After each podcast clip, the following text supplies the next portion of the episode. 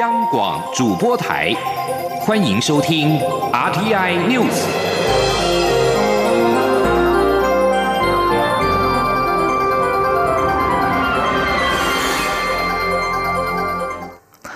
各位好，我是张旭华，欢迎收听这节央广主播台提供给您的 R T I News。捷克参议院议长维特奇三十号将率团来台访问。总统府发言人张敦涵今天表示，总统府竭诚欢迎一直力挺台湾的捷克外宾友人，并期盼透过这次互动，共同推动台捷双方在经贸投资、科技医疗、观光文化等领域深化合作。张敦涵表示，蔡英文总统预计在九月三号上午于总统府接见维特奇及访团，并将追赠已故捷克参议长科加洛特种大绶青云勋章，感念其坚定有我的立场。外交部今天说明，访团成员包括参议院首席副议长鲁斯基卡、外委会主席费雪等，共约九十人。而备受关注的已故捷克参议长科加洛的遗孀，因为健康因素，这次无法参团。维特奇此行除了觐见蔡英文总统之外，另外规划在政治大学和立法院发表两场演讲。外交部强调，台捷共享民主自由等普世价值，维特奇此行将进一步促进双方在各领域的合作互动。关于访团的防检疫措施，外交部表示，除了三次采检之外，政府将再搭配其他相关防疫措施，让捷克访团全团不需要入境隔离就可以有效达到防疫目的，包括全团包机来回没有中转风险，住宿旅馆采取分层专用及分流防疫措施。外交部强调，政府将以最高标准做好各项防疫工作，以兼顾防疫及访问效果。我国将在法国增设第二个驻外单位。外交部今天表示，考量台法在经贸、科技、文教等领域合作交流不断深化，经妥善研议的结果，规划在法国南部艾克斯普罗旺斯市设立驻普罗旺斯台北办事处，各项筹备作业正在持续进行。外交部指出，南法地区是国人赴法旅游重要的目的地之一，驻普罗旺斯台北办事处作为驻法代表处在南法的办公室，未来两处将密切协调合作，为国人和旅法侨胞提供更优质的服务，并将强化双方的经贸、科技产业等交流。蔡英文总统晚间透过脸书逗趣的发文表示，今晚我想来点普罗旺斯炖菜。蔡总统说，在外交人员的努力之下，将在法国南部的普罗旺斯艾克斯新设办事处，服务旅欧的国人，也促进台湾和法国的交流合作。他期待台法关系持续迈进。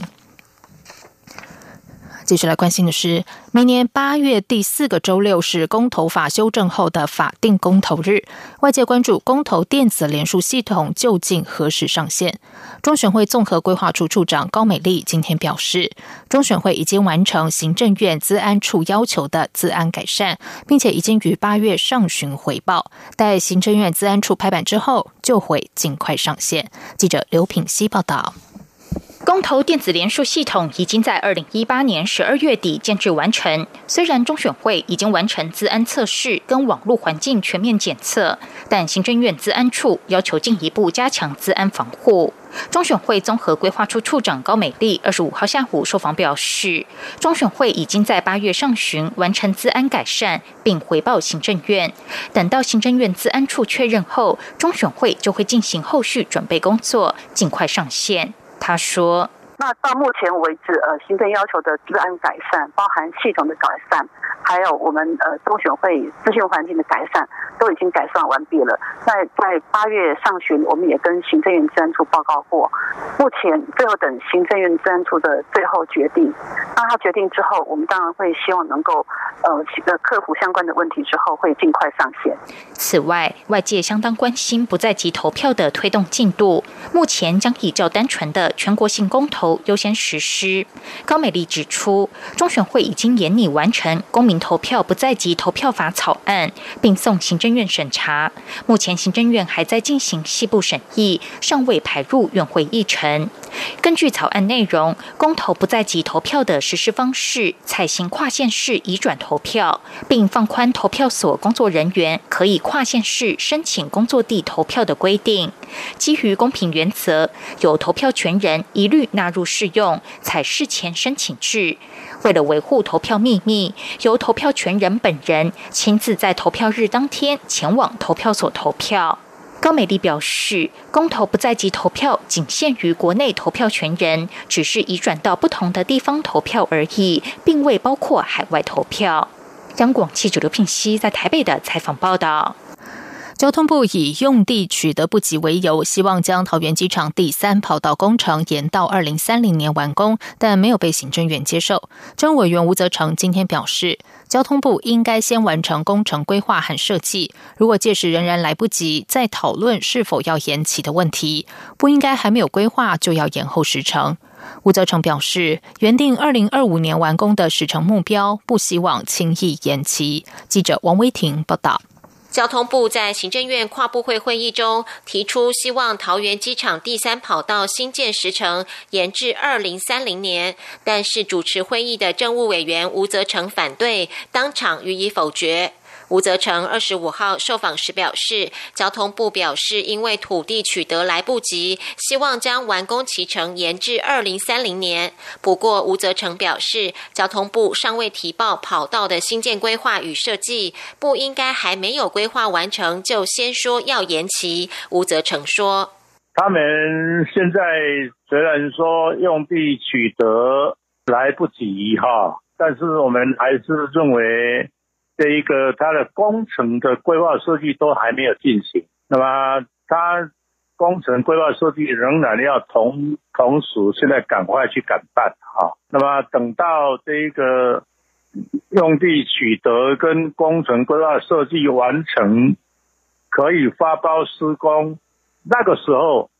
再来谈到底时间上的时程。那么如果确实来不及再说。政府之前宣布桃机第三跑道提前至二零二五年完工，如今土地取得不及，是否会影响原定期程？吴泽成表示，目前看起来可能来不及，但是他不希望轻易延后完工期限。他表示，第三跑道原定计划如先建后拆等规划不变，也不会因此影响民众权益。行政院将按月追踪列管，督促第三跑道的工程进度。行政院发言人丁怡民也表示，行政院长苏贞昌希望各部会的公共建设都能加速克服困难。苏奎也请吴泽成帮忙协调，召开跨部会会议，盘点各种公共建设进度。只要挹注资源能够增加效能的，政府都应该全力以赴。中央广播电台记者王威婷采访报道。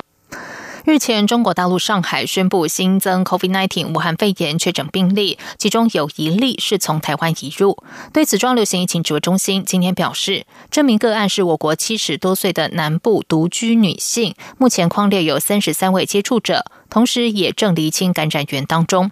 指挥中心发言人庄仁祥表示，这名出境到上海的个案是一名七十多岁女性，是八月十五号出境到上海，当天才检视阴性，其后入住防疫旅馆，不过却在八月二十一号出现不适症状，八月二十二号裁检为阳性。庄仁祥指出，疫调发现她在离台之前曾经有和亲友餐聚餐，目前匡列有三十三名的接触者，其中初步有十四人已经已经完成了 P C R 检验并呈现阴性，但抗体检测还没完成。至于其他十九人是最新收到的资料，是否需要采检也在评估当中。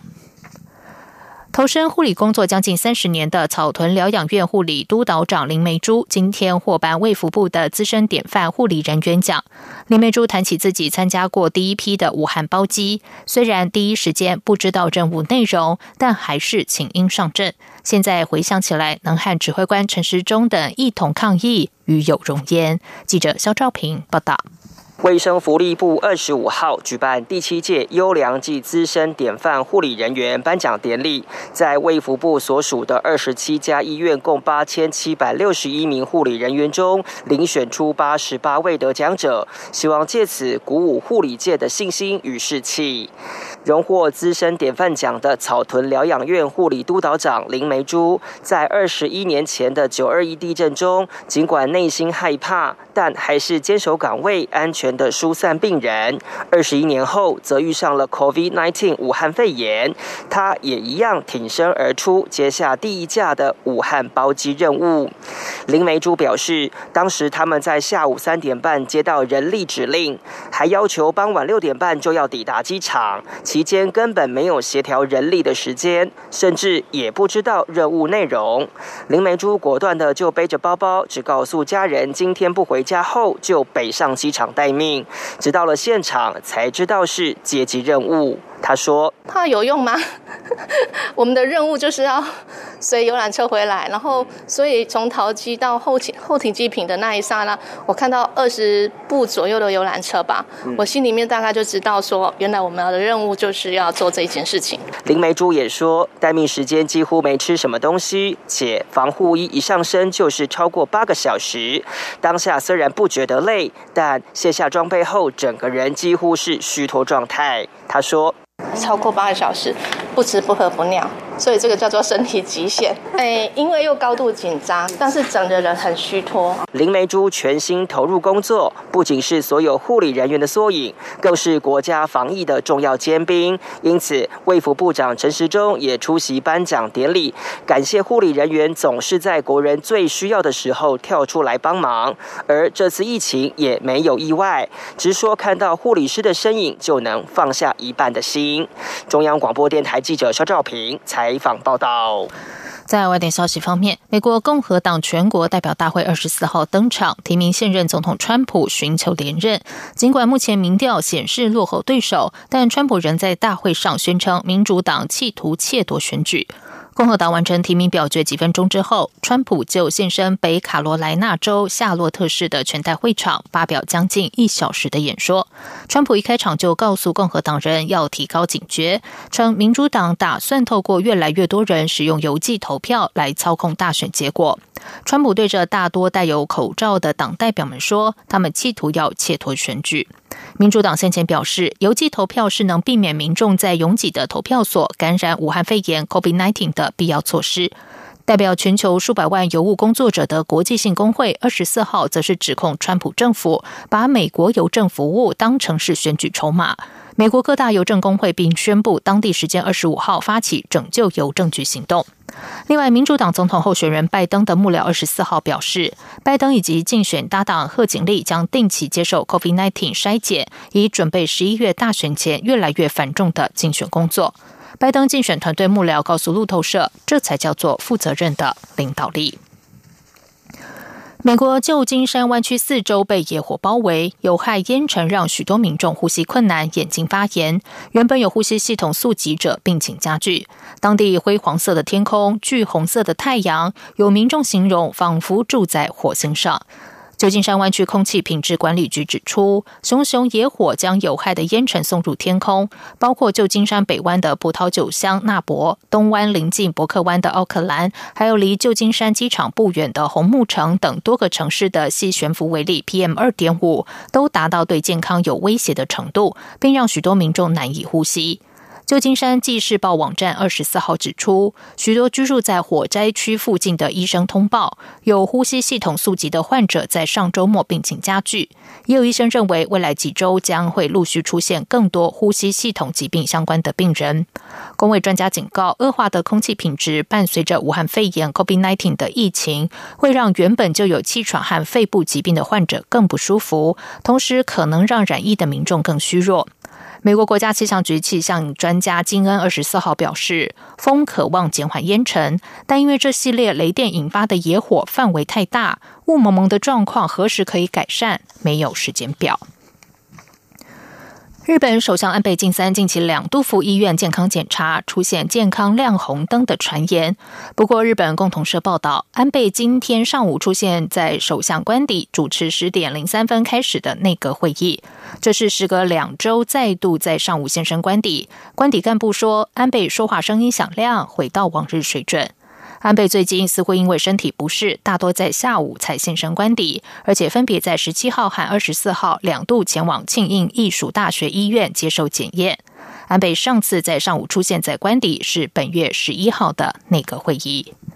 这里是中央广播电台台湾之音。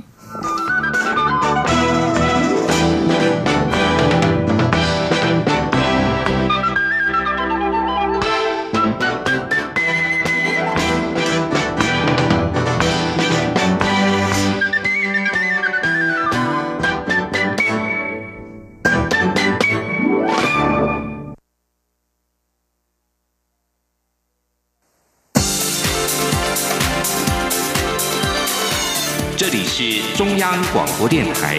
台湾之音，欢迎继续收听新闻。时间是十九点十五分，欢迎继续收听新闻。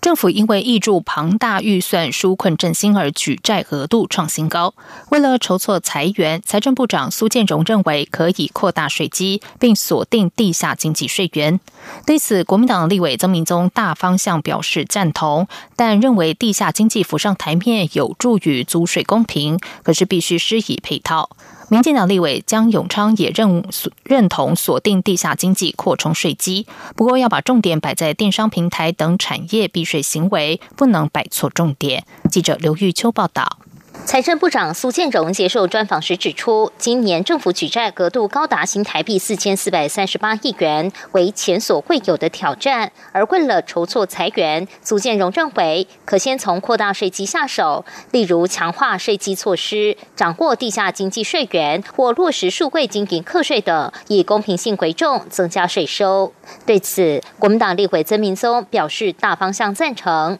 他并指出，依据过去财政部的预估，地下经济超过三成，若能让地下经济台面化，税收能增加一千五百亿元，也能达到租税公平。不过，要推行电子支付以及适应期等配套较为恰当。是说可以推动财政部提出相关的配套，比如说三年五年内不查税，让这些个人经营的企业或中小企业有一个适应的一个期间，我相信会比较好。民进党立委江永昌也说，扩充税基若要调整税率结构非常困难，锁定地下经济是可行的方向，但要把重点摆在电商平台、网购、A I 产业等商业行为，而不是把重点摆在夜市摊商部分，以符合公平课税原则，并让经济发展正向。你应该报税没有去报税的，而且这这两步，第一步是从消费税先着手嘛，营营业就有营业税啊，然后再从营业规模后面可以回推哦，它的这个利润再再去科所得。那有些连公司都不成立，或者说那个非法的平台，哦哦，或者是运用现在因为资讯科技发达的哦这一类的，我觉得重点应该放在这个方向。不过，民进党立委郭国文对于锁定地下经济扩充税基的态度较为保留。郭国文说，今年举债较高是因为纾困、振兴等特殊因素造成财政上的压力，不建议先锁定地下经济。虽然地下经济可能是税源之一，但不该成为唯一的手段或目标。地下经济税源能否支应举债额度，也需要精算。他认为，若要扩大税基，应该重新检讨过去税负不公之处，社会认同度会比较高。中广电台记者刘秋采访报道。行政院长苏贞昌和高雄市长陈其迈今天一起视察前镇渔港。苏揆去年十月宣布全额补助前镇渔港大楼建设所需经费，陈其迈今天也立下军令状，宣示前镇渔港改建要在两年内完工，并且加速都市计划变更速度，全力配合中央土地拨用程序，完成污水下水道工程和交通动线规划。如果有困难，就由他出马和中央沟通。记者王威婷报道。高雄市长陈其迈上任第二天二十五号陪同行政院长苏贞昌视察前镇渔港，这也是陈其迈就任市长后首度与苏贞昌同台。苏贞昌去年十月宣布，中央全额补助前镇渔港多功能船员服务中心及多功能渔产品物流大楼建设所需经费新台币十三亿元。他今天进一步表示，前镇渔港改建是百年大计，陈其迈非常了解中央政策，现在担任高雄市长，更能中央地方一条心，让前镇渔港转型产销用一体的全方位渔港。苏贞昌说，这个渔港规划百年大计，这个渔港规划第一要让渔船豁出去，所以要浚深，码头要好停靠，渔货要好卸货，而且要不落地，卫生管理要第一，所以还要冷链，这是渔港对渔民本身的第一要件。陈其迈也立下军令状，宣示加速推动都市计划变更和土地拨用程序，同时完成污水地下水道工程和交通动线规划。前镇渔港改建务必在两年内完工。陈其迈说：“那我也立下军令状，要求市政府我们所有的同仁，这个工程务必在两年内完成。”所有的配合的事项，我们跟中央跟地方大家必须通力的合作，有问题立刻解决，假如要跟行政院沟通有任何的困难，就由市长出马来向我们行政院苏院长报告，第一线把所有的问题解决。前镇渔港是目前台湾渔船停泊吨位最大、渔获量最多的远洋渔港。改建计划将改善渔港相关设施与周遭环境，除了船员服务中心和渔产品物流大楼两项建筑工程，现在已经完成西岸码头疏销欧盟蟹渔场改善工程。根据规划，将持续推动前镇渔港水环境改善、码头铺面改善及岸电扩充等工程，提升港内作业环境卫生及安全。中央广播电台记者王威婷采访报道。随着网络科技发达，数位性暴力已经成为不分国界的新兴犯罪形态。教育部统计，近两年网络性别暴力通报共达上百件。为了防治数位性别暴力，教育部今天邀请纸风车剧团演出诱骗试镜等案例，并且提出五不四要的防护守则，呼吁师生共同关注。记者郑祥云、陈国伟采访报道。你们两位想不想当女主角？想不想红啊？想啊！可是叔叔，哎、我们没有经验呢、欸哦。啊，没没有经验没有关系，哎、嗯呃，我们两个有经验嘛。网络性别暴力事件不断上演，教育部请来纸风车剧团演出学生被诱骗试镜，情节写实。那天之后，我们真的当了 model， 而且也得到很好的酬劳。可是。在之后的每一次拍照过程中，叔叔开始对我们有许多的肢体碰触，都让我们觉得很不舒服，可是我们不敢拒绝。最后，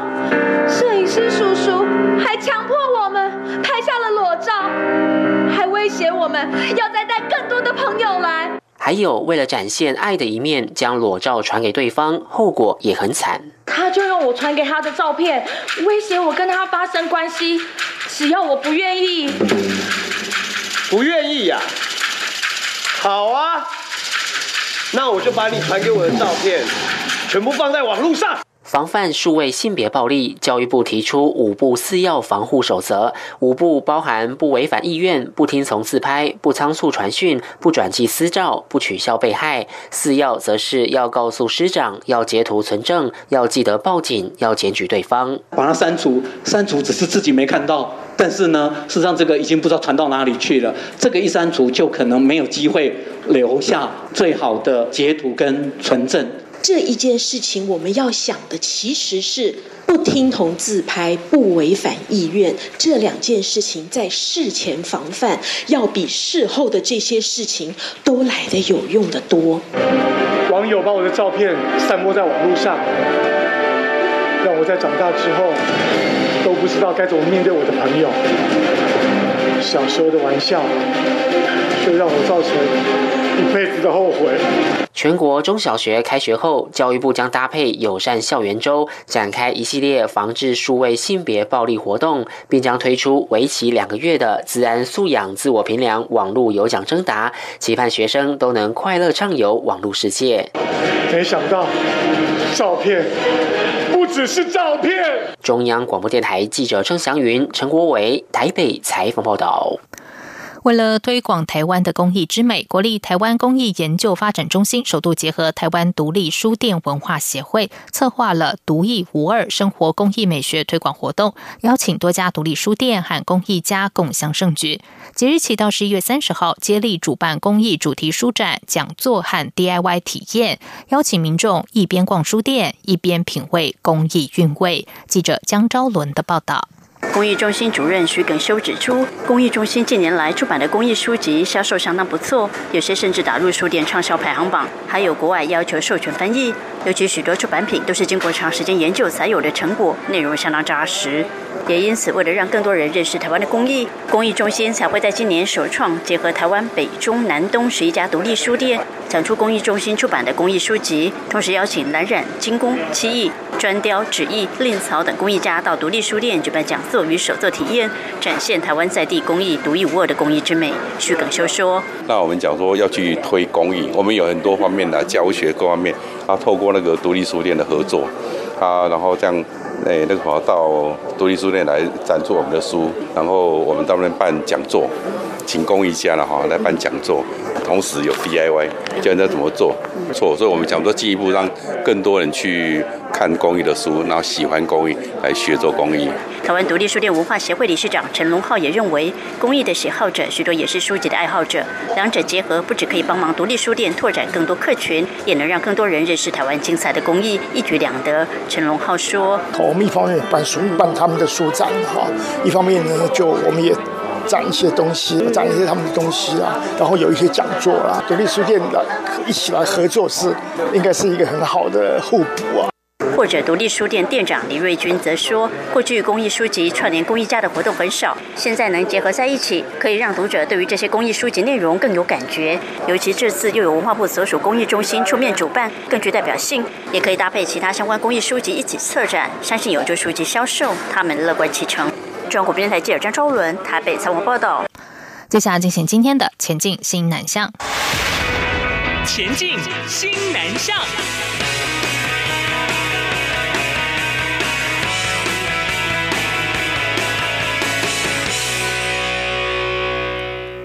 中原大学日前举办境外生大学社会责任体验营，带领印尼、马来西亚还有越南等六个国家三十五位学生认识桃园地景文史及了解苗栗的双连犁社会企业。有越南籍的学生从中看见桃园独特的皮塘地景，直呼一定要将这个美丽景致介绍给全世界。记者陈国伟报道。为让外籍生了解台湾宪政推动的大学社会责任理念，位于桃园的中原大学举办为期一周的体验营，共有菲律宾、印尼、马来西亚、越南、秘鲁、圣克里斯多福等六个国家的在校生参加。中原大学表示，整个体验营搭配专题课程，先由社会设计学程主任谢统胜指导学生摄影构图技巧，以便在后续行程能懂得运用影像记录所见所闻。众人走访石门、萧里农村、中立老街西等地，并由刀具行师傅带领学生铁器研磨组装，饼铺老板也让大家体验昂古粿的制作，同时品尝台湾味。越南籍学生梁金庆表示，他是第一次走访石门大圳，在老师的介绍下才知道，原来每次飞来台湾，在飞机落地前看见窗外闪闪发光的大小池子，就是桃园的皮塘地景，让他印象深刻。既有学习的过程，也让我感受到被社区需要，